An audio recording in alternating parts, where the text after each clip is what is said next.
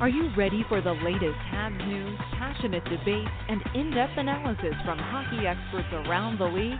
It's the most informative and interactive podcast about the Montreal Canadiens. This is the Canadiens Connection podcast, featured on allhabs.net, with your hosts Joe Whalen and Rick Stevens. Hello, everyone, and welcome to the Canadiens Connection podcast here on Rocket Sports Radio, keeping you informed, engaged, and entertained. My name is Joseph Whalen. I'm going to be your host for the next hour, and uh, this is episode 65 of the Canadiens Connection podcast, the Andrew Shaw edition, and I'm pleased to be joined in studio, as always, by the Andrew Shaw to my Ron Hainsey, Mr. Rick Stevens. Uh, how are you doing today, Rick? I'm doing great, and uh, Happy New Year to you. Happy New Year to uh, all of our listeners. Um, hope that everyone enjoyed the, the holidays, had a Merry Christmas, had a great New Year's with uh, family and friends, and and um, just to say that that uh, we're very grateful uh, and cognizant of the fact that that uh, people have choices, and we're glad that you've made uh, us one of your choices. And uh, as we move into this new decade, we unless you want to quibble about it you know not happening till next year. But but um, yeah. as move, we move to the new decade, um, I, I mean I just took some some time to think back of of where were we a, a decade ago, and and uh, you know this is uh, Rocket Sports Media has has kind of come out of nothing, come out of the ashes, and and um, and started from scratch, and and uh, here we are today. Uh, after 10 years, we're kind of uh, a recognized name, a recognized brand. We're credentialed in in uh, at every level of hockey, and and uh, uh, we're committed to uh, providing you with information you need to know uh, and information you can trust. Lots of lots of choices out there, but you know that if uh, we're telling you something, it's something you can trust. So um, we're excited for 2020. We've got some new things happening. And uh, I'm excited, and I'm excited for this podcast because there's a whole lot to talk about today. Boy, oh boy, is there ever. And, you know, going into this week, you know, going back to last week, we, we go off the air, and the Montreal Canadiens are down in Florida getting ready for a back to back, a tough back to back against the Lightning and the Florida Panthers. And, man, if, if we don't go through this last week, I mean, there's just been so much, and it, there would have been enough for us to talk about if we had just talked about the road trip and the conclusion of the road trip in Carolina.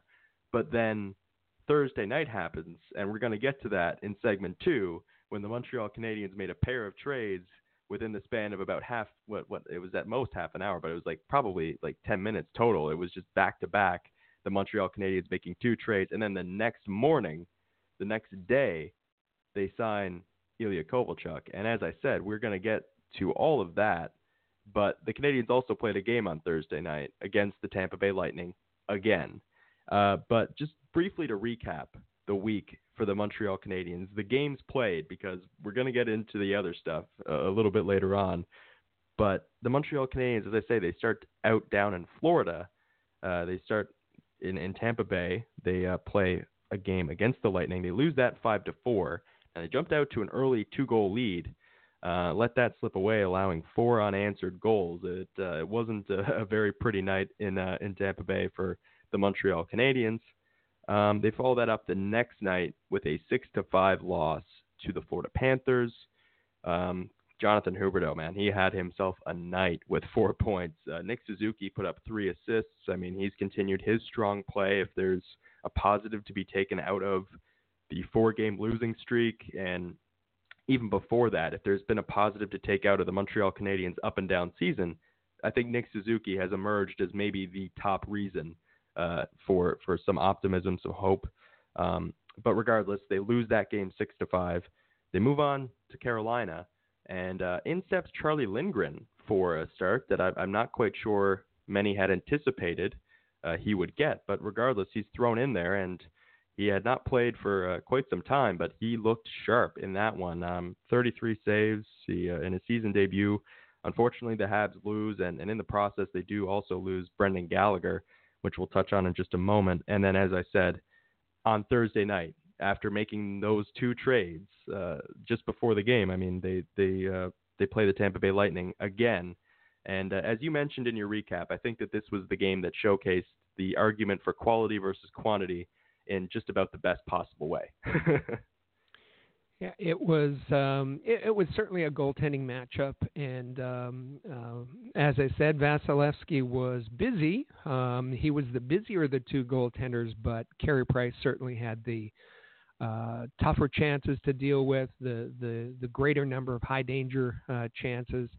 And uh, the Canadians were, um, you know, fire from the blue line and head back to, to defend kind yeah. of thing. uh, got a ton of shots on Vasilevskiy, but uh, um, as as uh, I included the the heat map in in the uh, game recap, they were nowhere near the the Tampa Bay net uh, all all game long. Yeah, and that's what that's the difference, right? I mean, the Montreal Canadiens certainly listen. They they were right there with with Tampa Bay uh, from an effort standpoint, but I mean, an effort standpoint, that's not going to do it. There's this is not the time for moral victories for the Montreal Canadiens.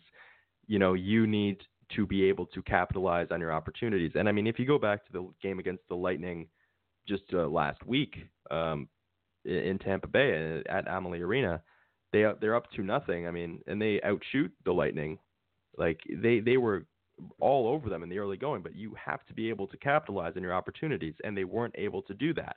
And then the Lightning come back and they score those four unanswered. And then in that game just a couple of nights ago, that's it's it's the same it's the same kind of story where the Lightning are operating in, in those high danger areas. Montreal doesn't really get to those high danger areas. They just kind of put a lot of of quantity onto the net, and that's going to be the result more often than not. You might squeak a couple of results, but it's it's not going to bear a whole lot of fruit if you continue to just do that, just float on the outside and, and put pucks on on net. These are these are good quality goaltenders in the NHL, especially Andrei Vasilevskiy. Um, but moving on, um, because as I said, in the Carolina game, not only the Montreal Canadiens lose the game, um, they also lose Brendan Gallagher. And when it rains, it pours because the Montreal Canadiens, uh, man, they have had some hard luck when it comes to injuries. We just talked about last week with Joel Armia. And now here we are with Brendan Gallagher, a guy that's put up 30 goals in each of the last two seasons and it just it keeps coming for the Montreal Canadiens. Uh, that's right. It's it's um, you know the injuries are something that um, uh, every team experiences, and uh, uh, you know at, it, it was funny. I thought that um, last season um, the Canadians were relatively free of injury. Yeah. Um, other yep. than than Shea Weber to start the season, but for the most part, they had a, a very uh, uh, a light kind of uh, the number of transactions, number of call ups uh, were minimal and uh, and and very uh, low in terms. Of, I think I'll have to check my notes, but 26th, 27th in the league in terms of games lost. So um, you know, you had at the end of, of the year last year, you had fans saying, uh, okay, well, um, we we have t- uh, 96 points this year, so um, each player will have gained another years of ex- another year of experience, and uh, that means that uh, oh, add five, seven points, uh, maybe 10 points to uh, that total, and on you go. Um, yeah. and it doesn't it doesn't work out that way. And and um, I always remember Paul Maurice, uh, the, the head coach of the Winnipeg Jets, say they're not going to seed you. They're, they're doesn't matter what you accomplished last year. Uh, all of that gets erased, and you start from scratch. You're not you're not seeded anything for earning what you did uh, the previous year. Yeah. Um, and part of the reason for that is injuries, and the Canadians uh, maybe are having a more typical injury um, season this year. And uh, and and we said uh, at the beginning of the year that that listen, you cannot count on the Canadiens having such an injury uh, an injury light season like they did last year, and uh, that's unfortunately that's uh, that's proving true and just a just a terrible play with Brendan Gallagher. Just gets tangled up with Jordan Staal, and Staal pushes him down, kind of hits him, and just right into Ben Chiarot's knee, his head goes, and it's just that that's just an awful play. And and we had to wait on the the confirmation that it was a concussion, but I mean, you could see that Brendan Gallagher did not look right in that moment when he was just on the on his knees. So um, it, it's unfortunate news for the Montreal Canadiens, especially to lose a guy like Brendan Gallagher, who has been uh, one of the more consistent Canadians. But uh, as, as we talked about, the the first line's production was was not at it wasn't at a great spot uh, with with the Tatar Danault Gallagher line. So, but regardless, even even with that, that's a huge loss for Montreal. But as you said, yeah, we talked about this where last year a lot goes right for the Montreal Canadiens and they get those 90 96 points. And it's because of guys having career years. It's and, and because they they avoided major injury um, and and now uh, this season it's just kind of come one after the other and it, it's been difficult for them to really get anything going. But that's that's it. That's the NHL that's professional sports. You have to deal with those kind of things um, yeah, and yeah. Um, you know the difficult thing for Gallagher is, uh, given that it's a concussion, uh, the the recovery for a concussion can vary widely. Yes. Right. Yeah. Um, we have no idea. We've seen uh, uh, guys come back in a week, and and others um, it linger uh, for uh, a lengthy period. Um, and um, you look at Noah Juulsen and the dif- difficulties he's having, and um, we just don't know. And and that's that's the difficulty for the Canadians. And and Gallagher, uh, some have argued that um, you know maybe the the Canadiens' uh, best player in the first half. That was that's our question of the week uh, yeah. today. Is uh, we're at the midpoint. We're going to be talking about where the Canadians kind of uh, have ended up in the standings midway uh, through the season um, in just a minute here. But uh, our Canadiens qu- uh, connection question of the week is uh, at the midpoint of the season, who was the best player for the Habs? And you can you can text us at 585 3 Rocket, 585 3 Rocket. You can call into the show 213 943 3754. 213 943 3754, or uh, we're going to be reading your replies from social media uh, in the uh, last segment of today's show.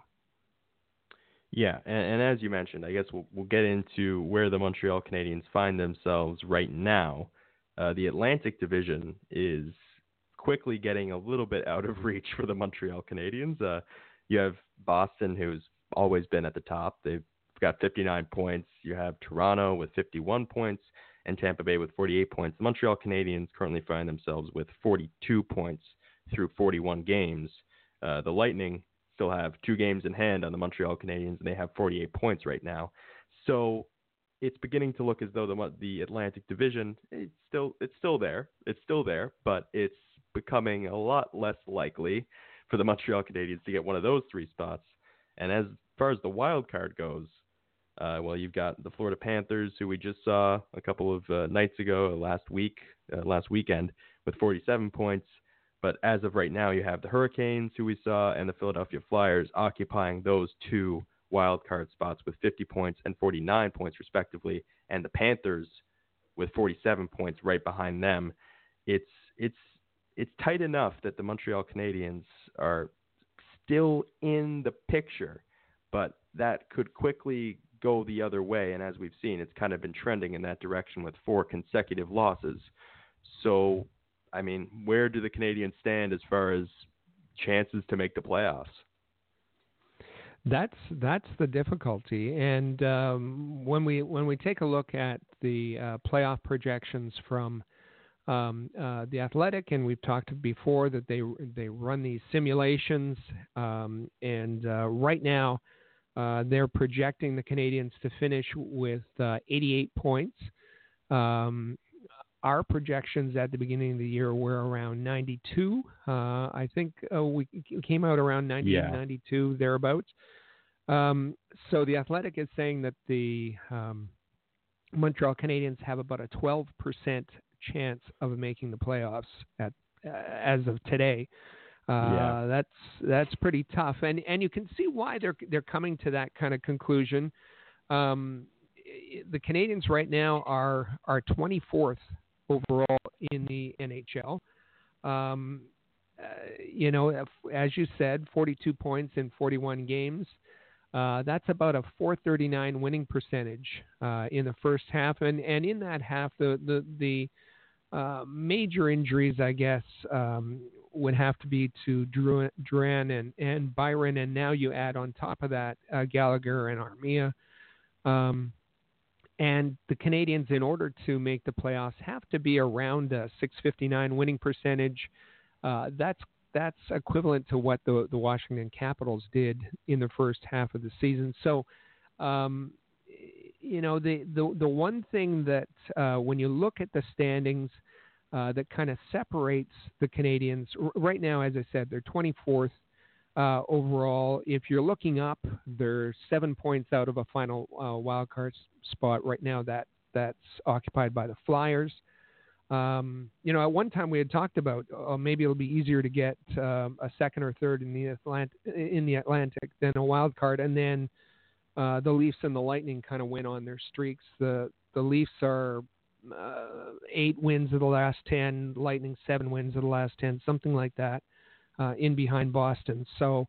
Um, it's looking like the Canadians, if they're going to make the playoffs, are going to need to focus on that wild card uh, but seven points out of a wild card position, uh, but yet six points out of the 30th overall, which is um, uh, belongs to New Jersey, and no one's going to touch uh, Detroit for that last position.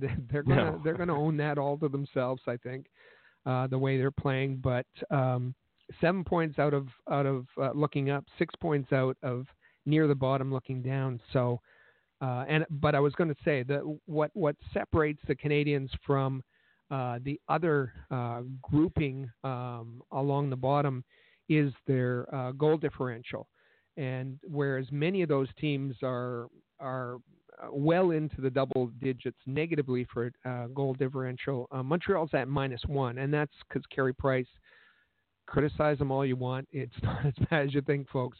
Carey Price has been keeping them in games, and the Canadians right now are at a minus one differential, uh, and that's that's maybe the stat that gives them hope uh, to say that it's it's easier to move up than than uh, than moving down uh, over this second half. Yeah, and I mean, talking about the Atlantic Division, as you said, I think we had that conversation in December. We were talking about how the Atlantic Division has just been this really weird up and down, where all the teams have kind of struggled. No one's really found their footing except for the Boston Bruins, um, who had a stranglehold from basically the jump. But uh, the Leafs and the Lightning were two teams that we talked about as having a little bit. Of, they have a higher ceiling. They they have that talent level that you know what if there's any team that's going to jump out and and establish themselves as that second team in the Atlantic or that third team in the Atlantic you'd have to put money on those two teams just because of, what we we saw last year and and you know the the talent level that they have. It's it's just it was a lot to ask the Montreal Canadiens to grab one of those spots. But the the wild card is going to be all the is probably going to be just as tough given the fact that the Carolina Hurricanes. Listen, the Montreal Canadiens only lost by two, but it, it felt like it was a lot more than that. When the uh, it felt like the the uh, Hurricanes had them at an arm's length for most of the night. It didn't really feel like it was a, a tight game. It kind of felt like the the Hurricanes dictated most of the of that game. So it's it's going to be tough. And and as you say, the percentage chance shows that it's going to be very tough for the Montreal Canadiens to make the playoffs this year. But we've seen they, some they, strange things. Yeah, they have to go on. Um, they have to play unlike they played in the first half. They they yeah. have to play excellent hockey to to have a chance. And and we had um, Marc Bergevin um, when he was speaking about the trades, and we'll get to that. Um, he talked about uh, the injuries uh, a little bit and said, um, uh, and I'm, I'm I'm not quoting, I'm paraphr- paraphrasing here. Um, if not for for injuries, we would be in a playoff position. Uh, and and he said, uh, you know, I, I'm I'm not saying that uh, we're still close, and, and I'm not saying it's out of reach, but um, in his mind, um, if not for the injuries, um, the Canadians would be in a in a playoff position, and um, you know uh, that struck people kind of uh, like the excuses were starting to roll out quite early here. Yeah. That this is kind of an end of season um, uh, excuse. And um, listen, uh, injuries affect, affect uh, all teams, um, lots of teams, um, and far more significantly to than um, than some of uh, than the Canadians' injuries. Um, you look at at at, at the Leafs and and and uh, Marner out and and uh, uh, Hyman and and Tavares. John and, Tavares, and, yeah. Um, you look at, at the Penguins coming in tonight uh, with with Crosby out for for a time, and you, you look at all of these these teams who, um, you know, blaming your your, I, I, don't know. I just I just can't agree that uh, um, you you blame injuries and and um, um, I got a text from from my brother and and he's um, he's the smartest guy as far as NFL football uh, that I know, and and uh, and and he was kind of relating it to. Uh, it's no secret I'm a Vikings fan, and they're they're facing the the Saints uh, in the wild card tomorrow, and he talked about the Saints and and their path uh, to the wild card game, and uh, pretty tough when you lose Drew, Drew Brees. Uh, pretty tough, and uh, Teddy Bridgewater has to go in. Uh, and yeah. as a Vikings fan, we know Teddy Bridgewater all too well. Um, the, the dumpster fire that was Teddy Bridgewater, and somehow the Saints went five and zero oh, um, uh, without Drew Brees, and and that certainly um, they were able to continue and and and make the playoffs, even though they lost, you know, their leader, their their their most important player, um, and and and that player having such a significant impact, and so um, you know, I, I, I just don't buy this. And, and I, I'm going to find a tweet here because, uh, and I'm going to thank uh, the gentleman who sent it. Uh, here he is. Peter M. Um, at, on Twitter is Greek Arrow. And um, he, he, he provided a, a, a, map, a chart of uh, man games lost versus teams win, team wins uh, right up until January 2nd and he's he's uh, taking this from the website mangameslost.com, um, and it's it's looking at um, um, the number of man games and, uh, lost to injury and uh, team wins, um, and challenging this notion from Bergevin. If not for injuries, we would be in in um, a playoff position. And and for me, that was kind of Bergevin's kind of self preservation mode. I have an excuse. I have a get out of jail free card here. Um, yeah. And he says, um, um, Peter says, um, 15 teams, that's half of the league, have had more man games lost than the Canadians. And only four of those teams had less wins than the Canadians. So somehow, half of the teams in the league are coping, are able to cope um, with and, and absorb these injuries and still and still win. Um, yeah and and that speaks to the way this this particular Canadians team has been, uh, this Canadians roster has been assembled. I would say. And I mean, you look at the Colorado Avalanche as well, as they were without their captain for a long spell, and then uh, Cale Makar, who's who figures to be a guy who could win Rookie of the Year. So that that's it's it's every team has to deal with it at some point, and it's how you how you evolve, how you change, and and and kind of uh, figure out ways to win games even when you are shorthanded. Um, but uh, moving on, because uh, I think this is probably going to be the point where Montreal Canadiens fans uh, keep their eyes on the future because uh, it might be a little bit brighter than what's what's to come in the next uh, couple of weeks. but the World Juniors, the the Team USA, which had two Canadians prospects in Cole Caufield and Jordan Harris, they were eliminated in uh, the quarterfinals by Team Finland, and um, it's it was not maybe the tournament that people had envisioned for Cole Caufield.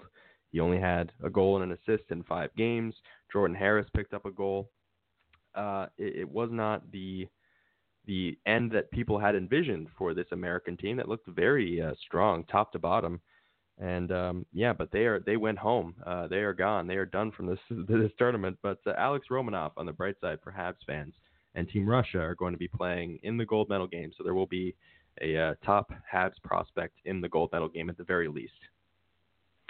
The um, uh, the question for many of the teams, including Team Canada, has been goaltending, and it it would have been argued uh, that the U.S. had uh, the best goaltender in the tournament in Spencer Knight, uh, but even that was wasn't enough uh, to uh, get them into a, a medal position. Um, as far as Cole Caufield, um, listen, um, I, I, think it was. Um, uh, kind of what was expected. Um, it's a it's a best on best tournament. Um, there was some great talent on that U.S. team that maybe um, um, uh, you know our Habs fans uh, haven't paid attention to, and we talked last week about Zegras and and Shane Pinto and and and others.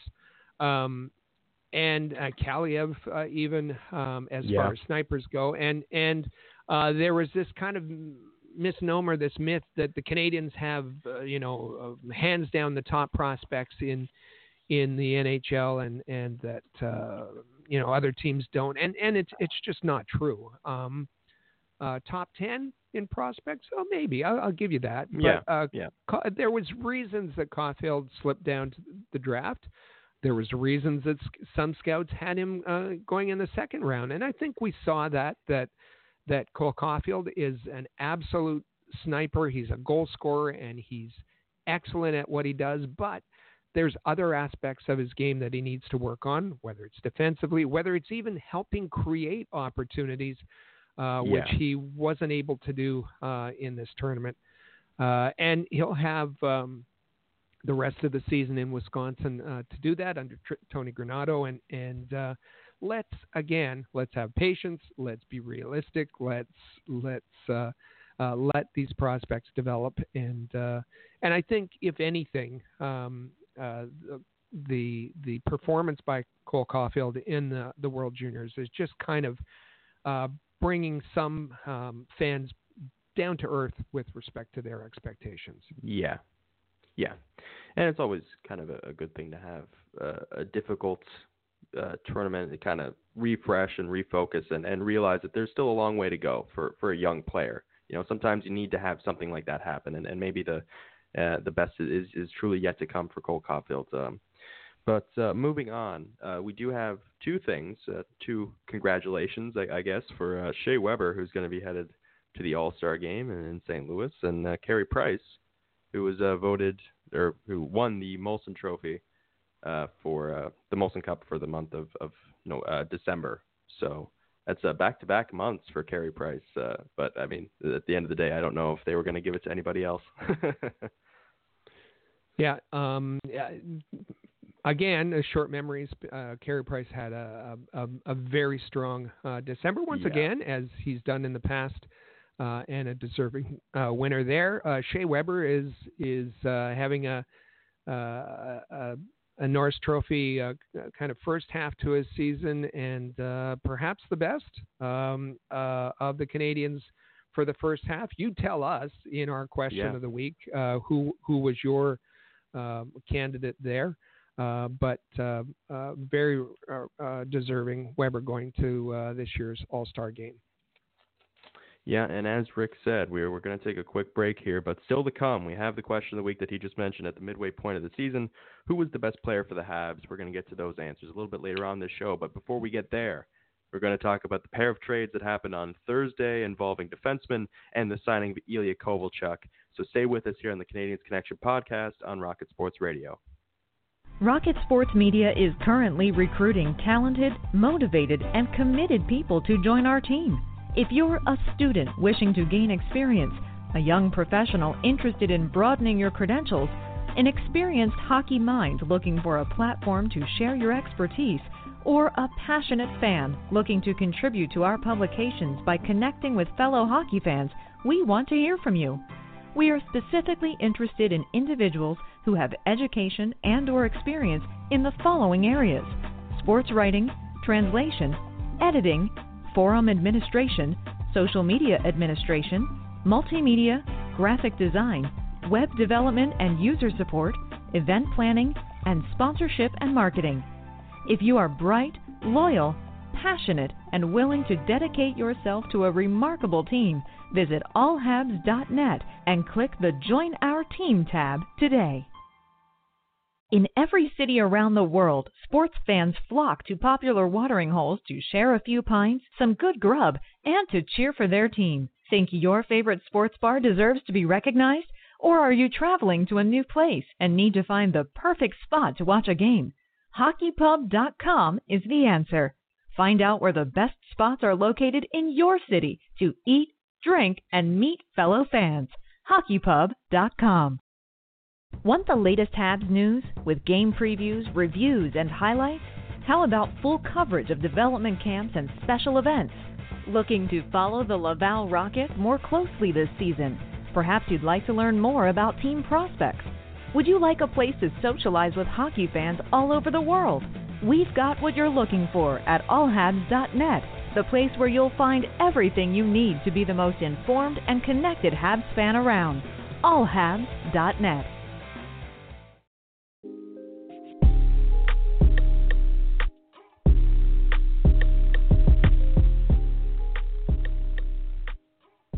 And we're back here on the Canadiens Connection podcast on Rocket Sports Radio. This is episode 65 of the Canadiens Connection podcast. You can follow me on Twitter at Joella19. You can follow Rick at All Habs, and you can follow at Habs Connection on Twitter, Facebook, and Instagram.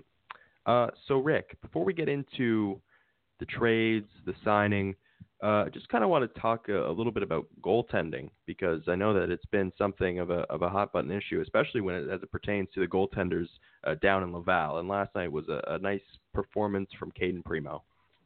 Nice performance from Cayden Primeau. Um, uh, listen, he's um, he's he's he's struggled uh, to, to, put it politely uh, over. Um, uh, you know, there was a stretch of seven or eight starts there where he was routinely giving up five, and and the last two starts he has been very strong, um, and and last night uh, picking up the, uh, the shutout.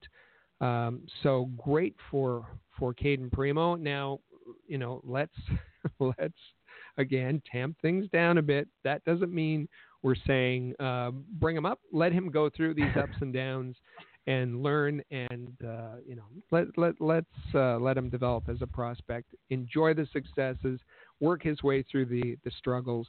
Um, that's that's what Cayden Primeau needs, and and uh, you know I, I, again uh, it's it's kind of funny uh, that um, we talk about uh, you and I prior to the show talking about some some bad signings and and there's no question that Keith Kinkaid was a mistake, a big mistake uh, in the off season, and I think the, the Canadiens would would admit that, given the the way where where Keith Kinkaid is now. Um, but um, uh, if Keith Kinkaid was not signed, it would be kind of the way that uh, you and I had drawn it up for the season. Carey Price, the starter, Charlie Lindgren um, as as the backup, and Charlie was outstanding Charlie Lindgren was. I, I know you didn't hear about it because the mainstream media barely spoke about it, but against the Hurricanes, uh, Charlie Lindgren was uh, outstanding. A save percentage in that game of 943, um, and and we knew he had it all the time. But uh, again, looking at the overall organization, then in in um, Laval, if um, if Mr. Kinkaid wasn't signed, you'd have a perfect matchup uh, with um, uh, Cayden Primeau getting his his starts and Michael McNiven. Michael McNiven, uh, on paper, was recalled to Laval from Jacksonville in the ECHL um, this past week. Uh, why was that? Well, um, uh, the Jacksonville Icemen are the, affili- the ECHL affiliate of the Winnipeg Jets. The Winnipeg Jets um, uh, they had uh, a goaltender, Griffin Outhouse, up with the Manitoba Moose. Um, and uh, when it was his time to come back and all the shuffling happened there, uh, the Icemen said, Listen, uh, we got to put our prospects first. you'll have to find somewhere else for Michael McNiven, um, the Montreal Canadiens. And without having that ECHL affiliate, which you and I spoke about a couple weeks back in the podcast, uh, puts the Canadiens in a tough spot. It's a real tough spot for McNiven as he gets bounced around from Adirondack to Jacksonville, and and now he's hanging out in Jacksonville, waiting for his his new assignment, where the Canadiens can negotiate his next, you know, uh, ECHL team.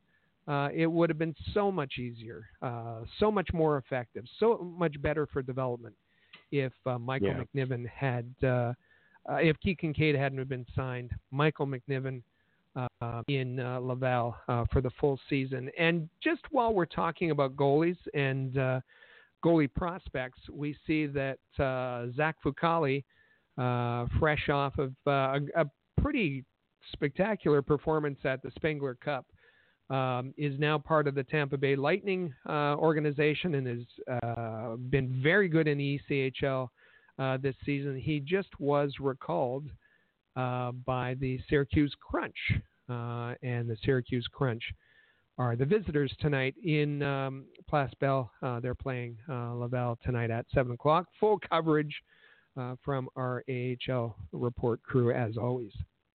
And it's great to see Zach Fucale find some success and back in the AHL. It's great to see.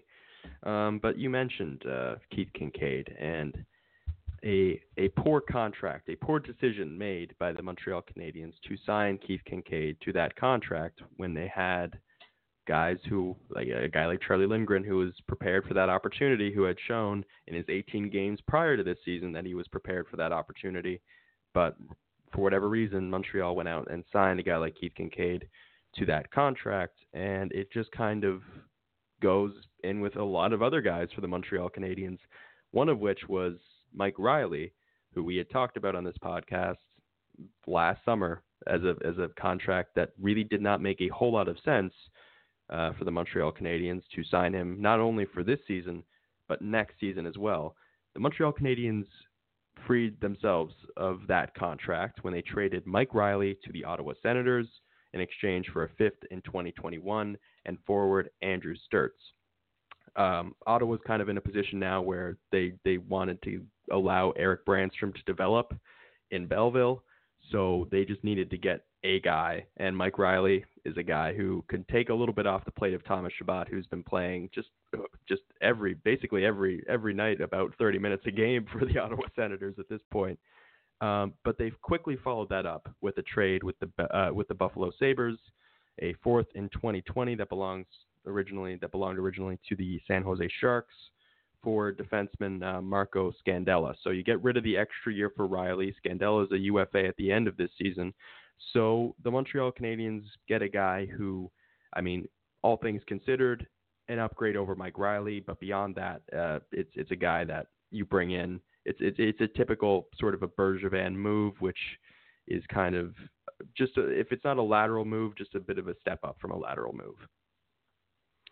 Uh, more or less. I mean, the comparisons to Mike Reilly. Um, is he better than Mike uh, uh, Marco Scandella? That is. Is he better than uh, Mike Reilly? Of course he is. But um, uh, that isn't a comparison because Mike Reilly was in the press box, so he Yeah. wasn't playing. He's not a factor. Um, uh, so uh, you know, Bergevin made a mistake signing Mike Reilly. That, that, that's that's clear. Bergevin made a mistake signing Christian Folin. Yes, of course.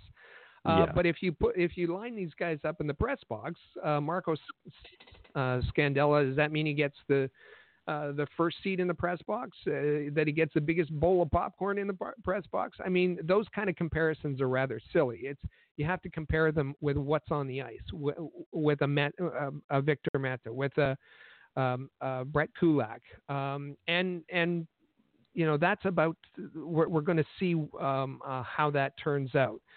Um, Marco Scandella was, um, to be fair, was was not playing um, a, a lot in in um, Buffalo. He has uh, of the Buffalo's eight defensemen, and um, there was no secret uh, going even back to the off season that Buffalo was trying to unload a defenseman uh, for a, a forward. And as Bob McKenzie said, they have an abundance of um, depth defensemen. They have a, a, a, a great depth of depth def- defensemen. I think the quote from Bob McKenzie was, which sounds like a Bergevin kind of uh, team, right? Yeah. um, and so they were trying to unload one of their depth defenseman, and that would be uh, Marco Scandella, who was averaging, like I said, the lowest. He had the lowest average ice time of any of their eight defensemen. Um, for um, um, his his career, I mean, he last season it was kind of a, a, a disastrous season for Marco Scandella, but he's been playing better um, under uh, new head coach uh, Ralph Krueger, uh, but still not enough to um, uh, you know be a regular. He had some healthy scratches and and whatnot. Um, so the the Buffalo was in that situation where they wanted a forward. This was kind of a two-step move, getting picks that they exchanged for uh, a forward. Um, how does it help the Canadiens? Uh, well, Scandella, for now, is lined up um, with uh, Cale Fleury uh, on the third pairing, replacing Brett, Sco- uh, Brett Kulak. Uh, Victor Mete uh, looks like will be with Jeff Petry. Um, I, I, saw some making the case that he's a top four defenseman. No, Marco Scandella is not a top four defenseman. Um, would he have helped uh, having him earlier? I, I suppose so. It's certainly uh, um, bringing him in would have been better than um, you know the the other folks that that we've talked about. Um, for me, there's a little bit too much overlap with respect to uh, Ben Chiarot. Uh, Marco Scandella, um, you know, he's not going to give you a lot of offense. Uh, defensively, hmm. Um, he's been a, you know, he's he's uh, he's a physical presence. Um, he's not been great on the the penalty kill. Um, uh, was better last season actually on the penalty kill. So um, eh, this is kind of uh, okay. This is a band aid move, um, a rental move, uh, fill the hole move uh, as uh, um, Scandella will be an unrestricted free agent um, at the end of the season, and then you're able to clear the decks and, and make room for if, big if, if Romanov joins the team uh, next season. Yeah, and and I think that this might have been a move that happened regardless of whether or not the Canadiens, you know, were were being so uh, yeah, debilitated by injuries. That's more up front than anything else. But I think that they were probably always going to make some sort of a move with the back end, and it was always probably going to be to this scale to to a, a kind of a, a guy that you weren't using, trade him away, whether it be for the other defenseman or just to another organization, get him off your hands, and then make another separate deal like they did here for Marco Scandella. It's I think this was something that was always going to happen for Montreal. They they just seemed like they needed something of, of a little bit of a facelift on the back end.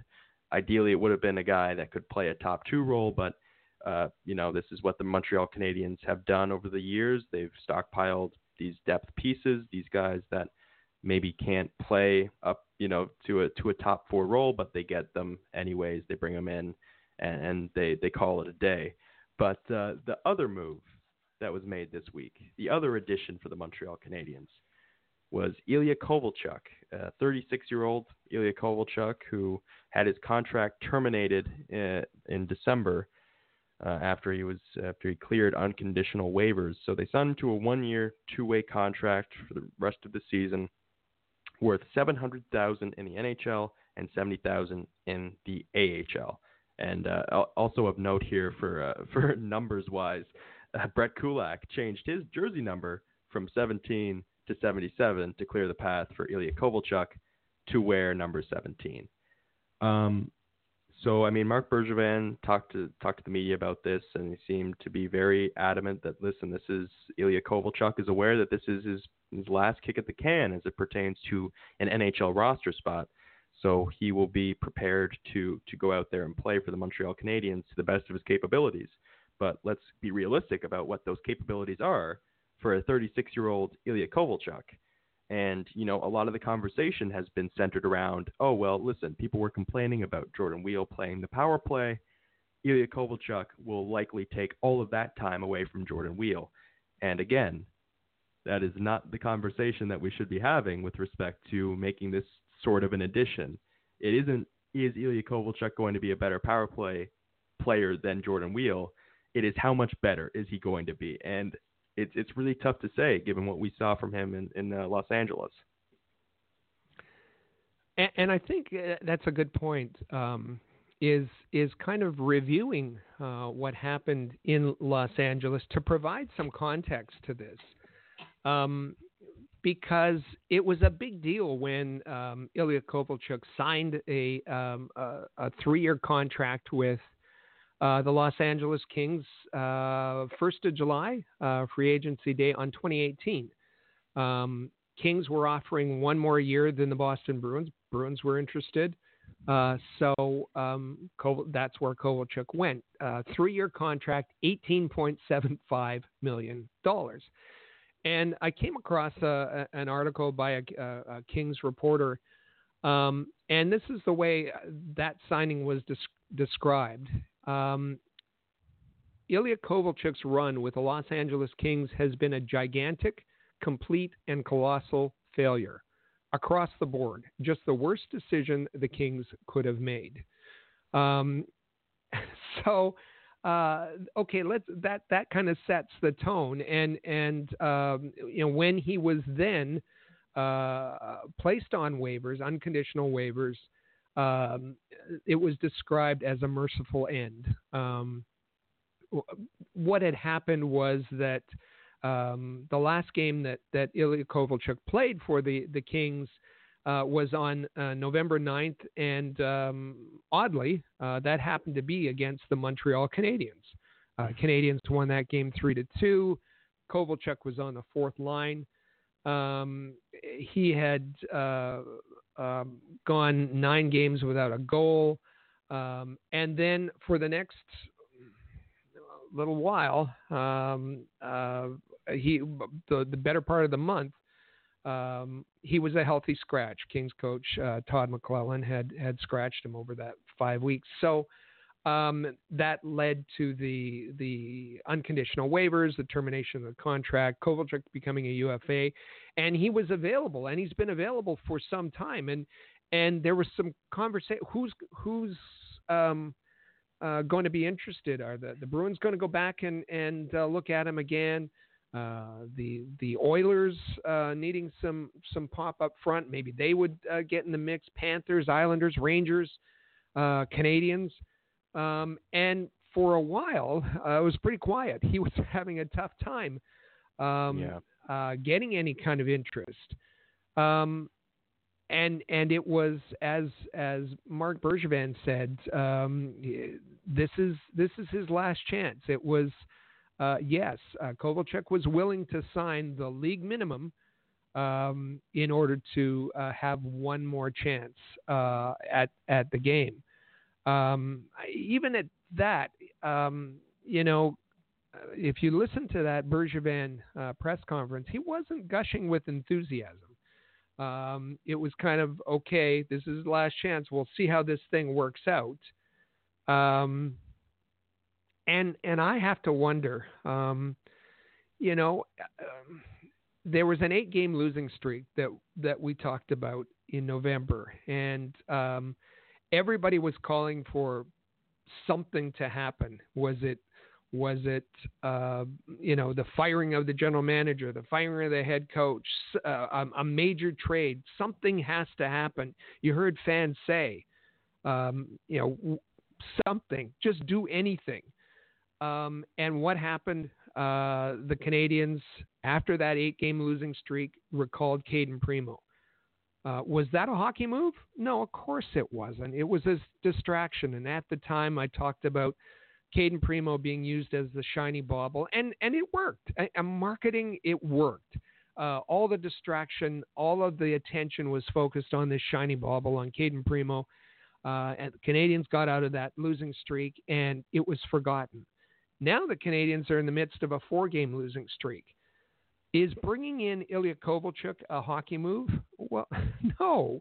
Um, a curiosity, maybe. Um, you know, uh, lots of people are talking about this being low risk, but also, uh, you know, um, it's a low reward kind of uh, move, and and and for those fans who are saying do something, just do anything, Kovalchuk is the answer to that. Um. Now, if you want to frame it in a positive way, uh, Kovalchuk's in and Dale Weise is out. And so if that's the trade off you're making, um, then okay. Um, is he going? What's he going to do though? What What is he going to do? Um, you know, in in Los Angeles, we've seen, uh, and maybe you haven't. Uh, he's really struggled with the speed of the game. Ilya Kovalchuk in his prime, speed was his game. Sure, his Yeah. his shot, his release, but speed and, and mobility was his game. He's lost that. He struggled with the speed of the game. He struggled with the pace of the game, and particularly the Canadiens, who are a speed team. Um, it's going to be a challenge for him. Um, he's been um, a, a, a defensive defense was never his game, but he's been a, he was a huge defensive liability for uh, the Kings. Uh, five on five, he was worst on, on the, the Kings with a 4.07 goals against per 60. Um, so why come to Montreal? Um, is he going to be a power play specialist? Okay, we can we can we can live with a power play specialist. Uh, and you mentioned uh, replace Jordan Weal on on on the power play. Well, let's look back in the last year, uh, last year for for the um, Los Angeles Kings and the games that he's played this season. Uh, Ilya Kovalchuk has five goals in a season and a half on the power play. Jordan Weal has four. Jordan Weal has four power play goals in that same time period. So uh, is is this a, a, boost to the power play, which has been pretty good this season? I don't It know. I think yeah. it's more. I think this is more um, a move to prevent the the fans from running to the exits, so to speak. Um, you know, Mark Bergevin said uh, we're not out of the playoffs yet. I still see they're still in sight. We're going to evaluate um, what's going to happen um, over this next month, um, whether we're buyers or sellers. And um, this is this is maybe the shiny bauble. This is this is kind of a distraction, and this is maybe one of the few moves that he had available. Um, because at this point, um, Kovalchuk, you know, he can't defend. He isn't scoring enough to make up for his defensive liabilities. His skating isn't there, and the problem is, like if you if you talk to the reporters in Los Angeles, he still, in his mind, he still sees himself as an elite player. That's that's that's what he sees. Um, Yeah. you know, and I I talked to I've I've I've had lots. We've had more texts and emails on this issue, um, and maybe we'll get to some of that. But um, and I've talked to to to fans and people in hockey. Um, but there was for me there was one text that kind of summed it up uh, best, I think, um, and it was from my nephew. Um, he's he's a Canadiens fan. He's always been a Canadiens fan. He's born into a, a Canadiens household. Um, he's in he's in high school now, but when he was five or six years old, oh man, he was the biggest Ilya Kovalchuk fan on earth. and uh, it came from him playing PlayStation. He loved Yeah. Ilya Kovalchuk. And the funny thing is, this Christmas, um, his his most uh, his best gift, and he sent me a photo, uh, was him in his brand new, spanking new Ilya Kovalchuk, uh, New Jersey Devils number 17 jersey, which he proudly Ooh. showed off. That's a nice jersey. Um, eh, yeah. Um, but even he, even if he, you know, he, biggest Kovalchuk fan there is, and his text to me was, you know, listen, when I was that age, when I, b- if this, if this had happened, um, you know, 2011, 2012 kind of thing, uh, he said I'd be bouncing off the walls. Uh, but the game has passed him by. He's not the scoring machine he was that year. It was 37 goals, 83 points. Um, and uh, he said to me, my nephew, that is, uh, this is just another typical Mark Bergevin um, signing. Whether it's a distraction, whether it's an addition to the the fourth line, this is a, a typical kind of move. And um, you know, we'll we'll we'll see we'll see how it works out. And and here's what I'll say about this. I'm excited to see Ilya Kovalchuk play for the Montreal Canadiens. There's curiosity there. I, am going to tune in and see Ilya Kovalchuk play, and it'll be more exciting than any other game has been over the last couple of weeks. That much I will guarantee you, just to see what Ilya Kovalchuk is. Even even if he is all of those things, even if he, the game has passed him by, if he's a liability, if he's no longer, I'm the part of me that's curious about Ilya Kovalchuk, the guy that was that guy in 2011 2012, is still going to be intrigued by him being a Montreal Canadian. Yeah. But this is the larger issue, though, is that as somebody that has followed this team over Mark Bergevin's time as general manager, I am quite frankly at my wits' end with these no risk, low risk signings because this is what he has done every single year. If it's Alexander Semin, if it's P.A. Parenteau, if it's Mark Streit, if it's Ales Hemsky, if it's even Alexander Radulov, that was done on Mark Bergevin's terms. It was a one year deal to see what he had, even if it was at over $5 million. It was at Mark Bergevin's, it was on his terms. And his terms are usually attempts at improvement are, are guys, and it's it's a little bit generous to even classify this as an attempt at, at an improvement for a hockey club. But his attempts are often cheap, aging players who who take you take a flyer on them because there's there's no risk. There's no risk involved. I can whatever happens, there's no risk here. We're going to be fine regardless. And you know what? No risk or low risk signings are fine when you're a piece or two away from being a legitimate contender. But but that's not the Montreal Canadiens right now. And that's what's that's what they've been in. That's this perennial thing that they've always done is they've taken flyers on guys because there's no risk involved. And at some point, it's it's easy to tell in professional sports when a coach, when a general manager, or when both are doing things to avoid failure rather than doing them because it's the best thing to do to win. And I would argue that you have to go back to 2016 for the last time Mark Bergevin did something that was a hockey move in an attempt to win, an attempt to actually change the course of the hockey club. And I'm not saying that every year Mark Bergevin has to make the trade that I'm talking about, the PK Subban for Shea Weber one. I'm not saying that he has to do that every year, but at some point you have to take risks because if you're just going to be the same thing every year, what is it they say about insanity? It's trying the same thing over and over again and expecting a different result. And Mark Bergevin has done the same thing over and over and over again with respect to signing aging guys that are past their prime that that the game has maybe passed them by, that they don't look like NHL players.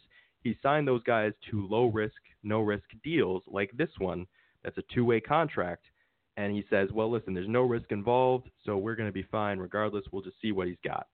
And at some point, you have to look at what the larger issue is, and that is that the Montreal Canadiens have had uh, very little talent to choose from with, with respect to, you know, you, you don't have a great team assembled. So what do you do? You go and you sign Ilya Kovalchuk midseason to distract from that. And, and that's just been the big issue, I think, over the over Mark Bergevin's tenure. I don't think there's been enough risk taken. You know, you you hear about no risk signings all the time. It'd be great to see him actually take a risk and do and do something of consequence. Um, but yes, it's it's not it's it's not that I, I'm not excited to see Ilya Kovalchuk play for the Montreal Canadiens just because that curiosity, like with your nephew, still exists within me to see what Ilya Kovalchuk would look like in a Montreal Canadiens jersey.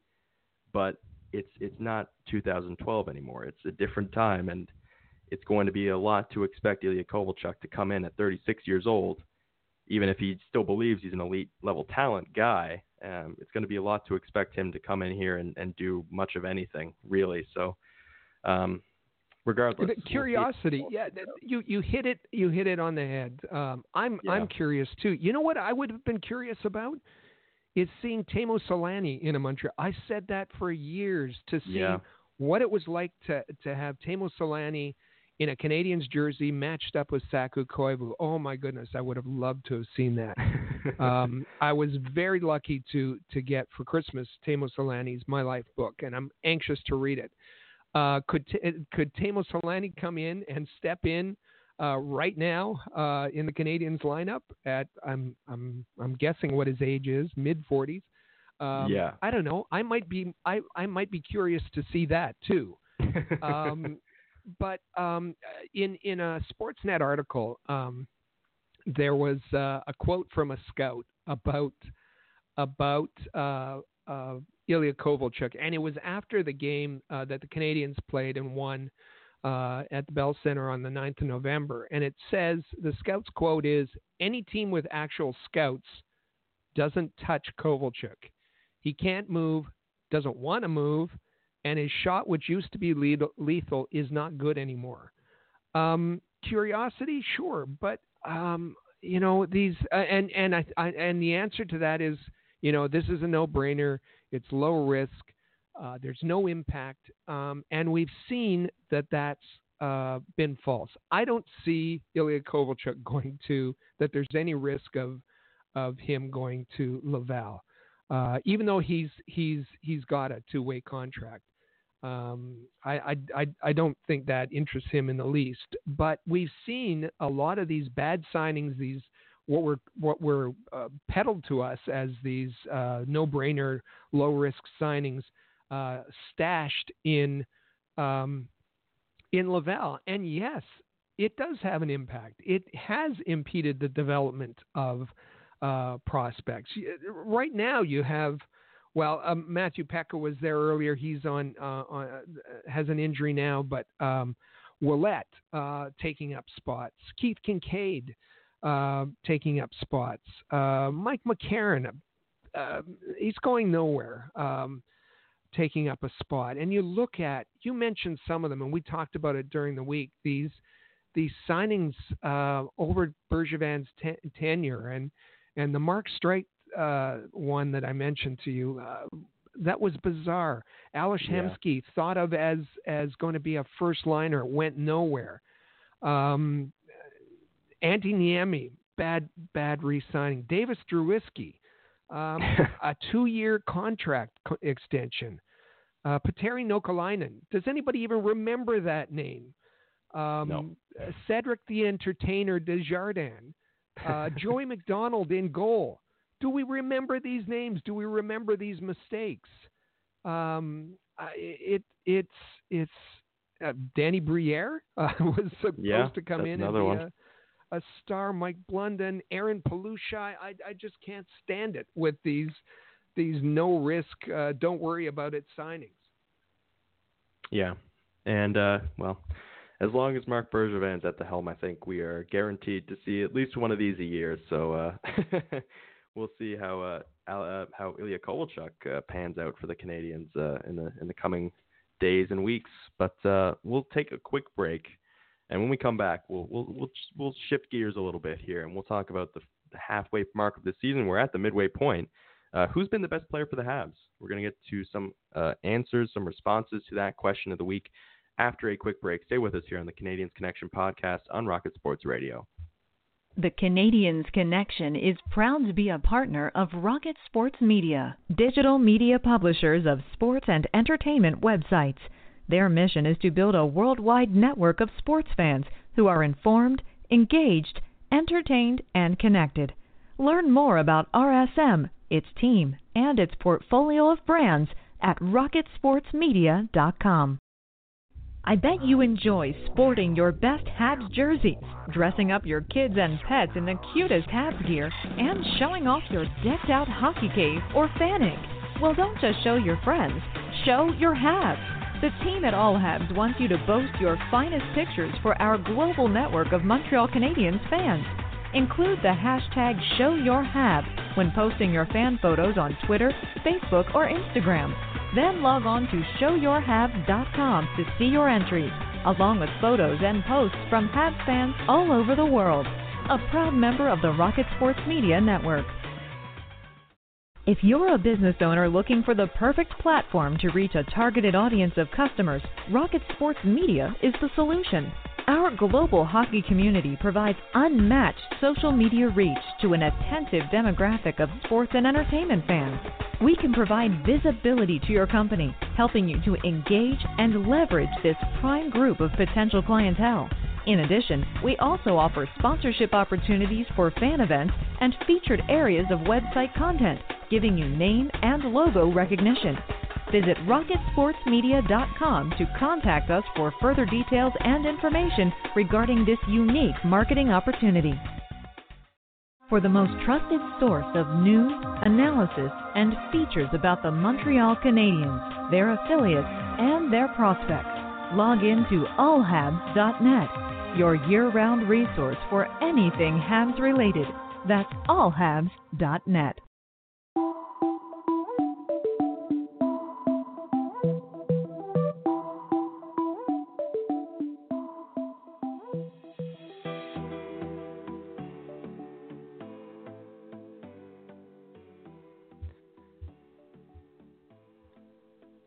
we're back here on the Canadiens Connection podcast on Rocket Sports Radio, and we're going to get to some responses here for the uh, question of the week, which is at the midway point of the season, who was the best player for the Habs?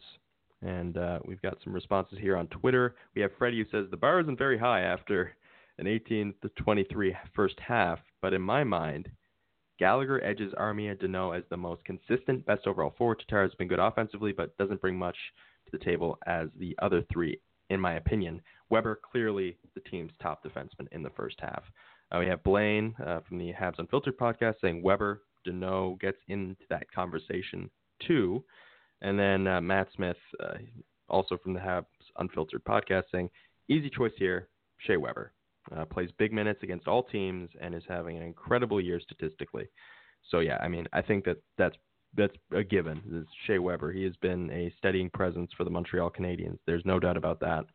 And uh, Chris G says as much here. I think the best player has been Weber. I think that this is the best he's played since joining the Habs. And uh, yeah, I don't think that there's there's any arguing that. I think that you know he's he's found his footing after some rough injuries. Uh, Brian, he says Weber for sure or Suzuki, and I think yeah, like as I said earlier this show, Nick Suzuki, if you're looking at a bright spot for the Montreal Canadiens in you know the up and down season that has been, the roller coaster ride that we've been on, Nick Suzuki has gotten more and more comfortable and has emerged as a as a real bright spot for this team, and I think it's fair to put him in that conversation. But yeah, it's it's kind of been that that kind of uh, uh, thing on on Twitter with respect to where people believe Montreal's best player is, and it seems that most can agree that Shea Weber at the very least, has been the best defenseman. Uh, most saying that he has been the uh, best player at the midpoint of the season. But uh, what about Facebook? Yeah, I think Facebook, for the most part, is uh, right on board with that. Uh, Art Pollard says uh, Weber, no question. Um, Garth Asham says Brendan Gallagher and Carey Price. Um, John Austin says uh, Weber or Armia, and Joel Armia uh, is um, he's probably been one of the more impactful forwards. Um, Don Meloche says Suzuki. Uh, Phil Morris says Galley. Um, Clint Lucier says Shea Weber uh, or Gallagher. Um, Gavin Maxton says Shea Weber, and it's not even close. Um, I would I would say uh, uh, that's that's accurate. Kristen Christoph, sorry, Godin says Danault. You know, um, Danault for me has been a, a disappointment, and um, I was reading Marc-Antoine uh, Godin in in the Athletic, and talking about just um, you know, Danault was in the the Selke conversation last year, not near the top, but he was in the the, the conversation, and and he's uh, he's taken a step back this year. Uh, let's be honest on that. Uh, you know, offensively he's been fine, but uh, on that top line, getting lots of minutes. But uh, defensively, where where he's supposed to act as a shutdown, um, you know that that was where um, uh, Godin and and I, uh, you know, we we agree. Um, his mistakes in the defensive zone coverage have been regular. Um, his inability to to break out of the zone um, and and and definitely on the penalty kill, the Canadiens. Uh, we spoke about this earlier. The Canadiens um, have uh, have been dreadful on the on the penalty kill, and and much of that comes from uh, the forwards and and their inability to uh, close the gaps, and in particular with Danault, who has been one of the best face-off um, guys five on five for the Canadiens. Uh, his his numbers are terrible uh, while shorthanded uh, on the draw at only 45%. So Um, I would say um, uh, that Danault is kind of uh, been in the middle of the pack. Um, I would my get my pick for uh, um, uh, best of the the first half would be Shea Weber, and um, it, it, wasn't in our question, but, but who do you think who who would you put in that worst category? Who who had a really tough uh, first half of the season for the Canadiens? Well, I mean, there's there's some guys that you can certainly throw in there. There's there's a lot of competition I think for that one, maybe more than than best. But uh, I think it's just kind of it, it's got to be the fact that you go into this season and and Keith Kinkaid comes in and he talks about playing between 20 and 25 games uh, to give Carey Price some rest, and he doesn't look like an NHL caliber goaltender. And since he's been demoted to the AHL, hasn't really looked like even an AHL caliber goaltender. He just looks like a guy that's completely lost confidence in himself and there was there was nothing last year that he showed and I know that after he got traded to Columbus it was kind of limited, but I mean there was nothing last year that showed that this this wouldn't happen. You know, he didn't show eh, there was nothing that he showed last year that suggested there was any other way that this signing would turn out. And yet the Montreal Canadiens still signed him to a one-year, $1.75 million deal.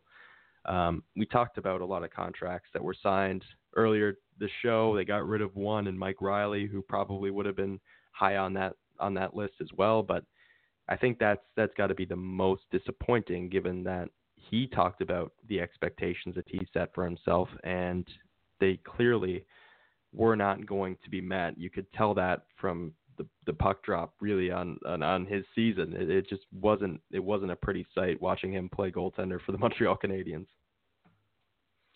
Um, yeah, I'd I'd agree with that, and and you'd have to lump in um, Marc Bergevin and Stéphane Waite into that yeah. because they were the ones who uh, were somehow convinced that Keith Kinkaid was the answer, paid him a very generous uh, uh, salary, and uh, as we talked about earlier, probably would have worked out much better if you had uh, if they had promoted uh, Lindgren and then would have had uh, a nice combination of, of Primeau and McNiven uh, in Laval. And don't forget, uh, Connor LaCouvee is uh, also under contract yeah.